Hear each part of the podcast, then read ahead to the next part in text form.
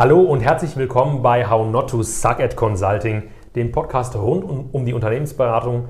Mein Name ist Axel Janitz. Ich bin Tristan Pilz. Und wir nehmen euch heute wieder mit ähm, in die Fragestellung, wie können wir Entscheidungsfindung ein bisschen optimieren. Und eine Perspektive, die wir euch dazu anbieten möchten, ist die folgende Taktik, nämlich Annahmen bzw.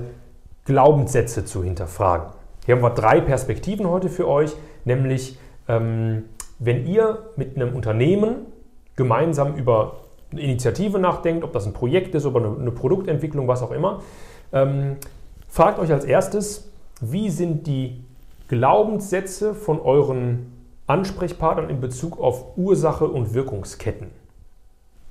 Ein so eine, so eine Glaube in Bezug auf Ursache und Wirkungsketten ist, harte Arbeit gleich gute Ergebnisse. Genau, das ist so ein typisches tayloristisches Prinzip, ne? Man glaubt einfach, je länger ich arbeite, im gleichen Maße, desto besser wird die Arbeit. Herr Pötsch, da müssen wir eine ganz, ganz aufwendige Veränderungskampagne fahren. Dann hört man schon raus, aha, hier ist der Glaube dahinter, dass eine aufwendige Sache große Ergebnisse produziert.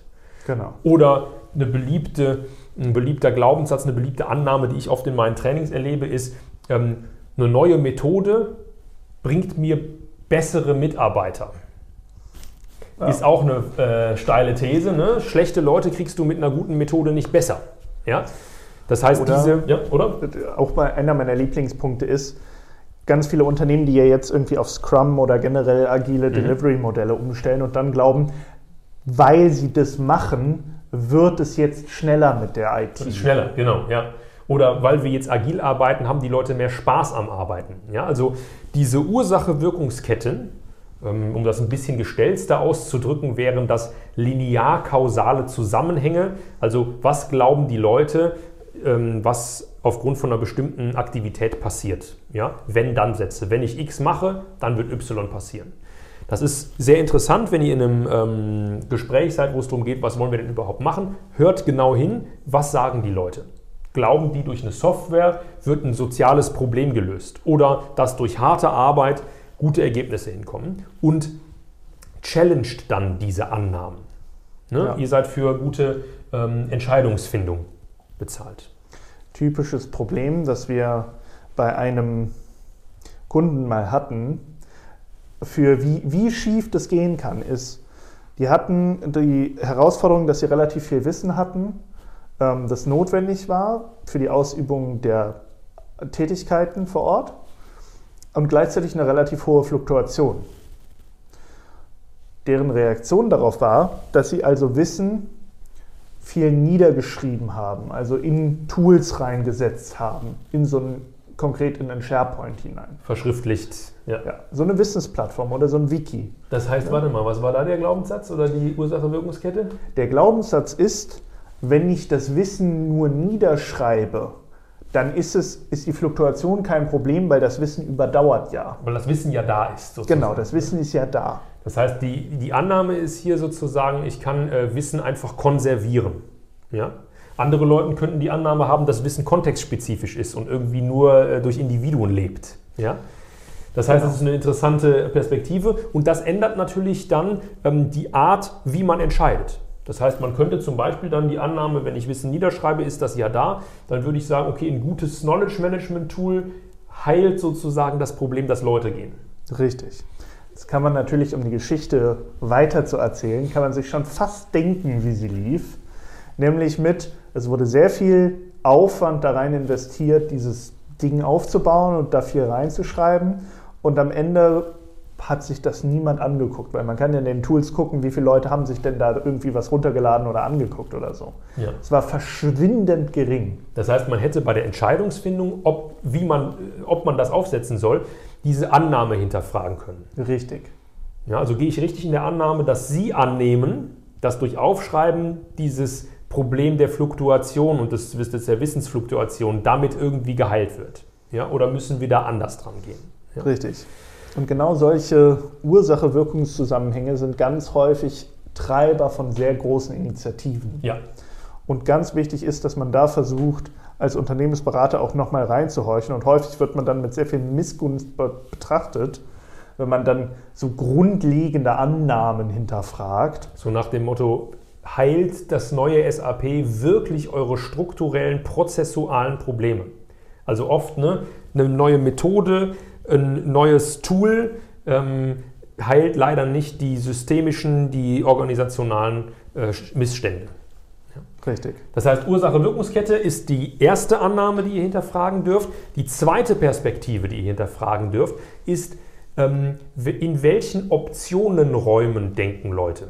Das hört sich jetzt abstrakt an. Ich möchte euch das Tetralemma vorstellen. Ihr kommt wahrscheinlich oft in Situationen, in denen ihr ähm, konfrontiert werdet mit folgendem Ding. Herr Pötsch, also wir haben jetzt die Wahl, entweder wir machen A oder wir machen B. Und dann darf bei euch schon im Kopf angehen, ah, okay, hier wird in einem sehr eingeschränkten Optionenraum gedacht. Entweder oder. Das wäre ein Dilemma. Entweder oder zwei. Ja, das Tetralemma, das Tetralemma äh, verbreitert diesen Optionenraum und sagt jetzt, naja, entweder A ist eine Option oder B ist die zweite Option. Dann gibt es noch die Option, die wir zusätzlich mal betrachten könnten.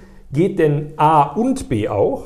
Als dritte Option oder als vierte Option weder noch, weder A noch B, sondern etwas völlig anderes. Cäsar ist vielleicht die richtige Lösung.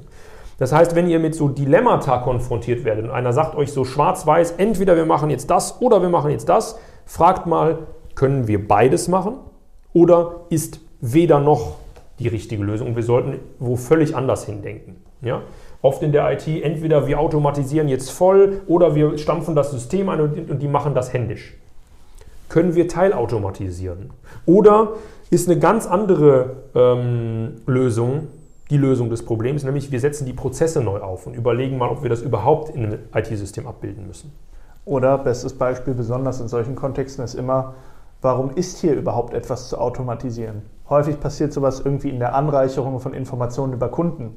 Da ist immer die erste Frage, die man als Berater stellen sollte, wieso müssen wir hier überhaupt irgendwas anreichern? Wieso gibt es der Kunde nicht ganz am Anfang der Kette selber ein? Ja. Das heißt also, ähm, habt den Mut, diese Annahme über begrenzte Optionenräume in Frage zu stellen. Ja? Tetralemma ist ein ganz konkretes Werkzeug dazu.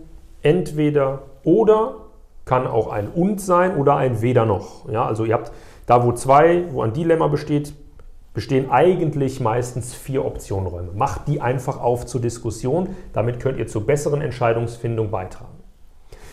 Und dann haben wir noch den, die dritte Perspektive, da haben wir auch im Schreiben von dem Kapitel ähm, drüber diskutiert, lange drüber diskutiert, ähm, die Annahme oder der Glaubenssatz, was denn eigentlich als erfolgreiches oder erstrebenswertes Ergebnis angesehen wird. Was glaubt euer Kunde, was nachher ein gutes Ergebnis ist?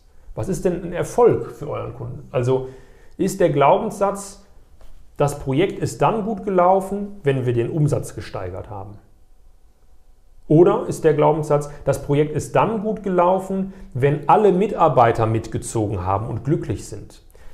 Die Frage, wann ist was gut gelaufen, wann ist was ein Erfolg, ist in jeder Unternehmung unterschiedlich. Ja, wir haben und vor allem auch innerhalb einer Unternehmung ja. kann es sehr, sehr unterschiedlich sein. Häufig hat man mehrere Stakeholder, die sehr unterschiedliche Ansichten davon haben, was Erfolg ist. Der C F O wird eine andere Sicht auf Erfolg haben als der C I O.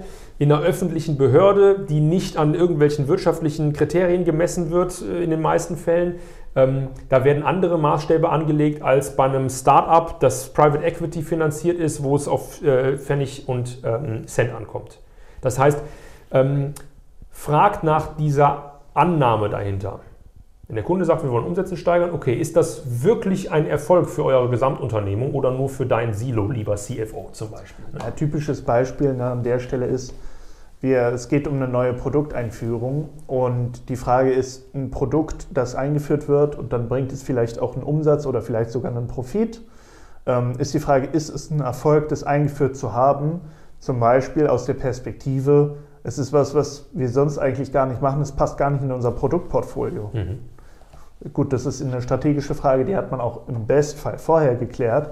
Häufig genug erlebt man aber, dass es später erst kommt. Das heißt, die Frage nach den Annahmen, was ist ein erstrebenswertes Ergebnis, darf man auch immer wieder an der Strategie ausrichten. Ja. Denn je nachdem, mit welchem Bereich ihr diskutiert, kann das unterschiedlich gesehen werden. Ja. Super, ich würde sagen, ähm, lasst uns das nochmal gerade auf der Zunge zergehen, als Taktik, ganz konkret für eure nächste Woche, für die nächsten paar Tage in, eurer, in eurem geschäftlichen Kontext. Hinterfragt mal die Annahmen in Bezug auf drei Perspektiven. Erstens, was für Annahmen in Bezug auf Ursache-Wirkungsketten bestehen bei eurem Gegenüber? Was für Annahmen in Bezug auf den Optionenraum bestehen bei eurem Gegenüber? Und was für Annahmen in Bezug auf das erstrebenswerte Ergebnis bestehen da? Und einen letzten Tipp an der Stelle nochmal. Versucht einfach die Leute mehr zu hinterfragen und hinterfragt sie, warum sie irgendwas sagen, bis ihr an den Punkt kommt, wo sie sagen, ich glaube aber das.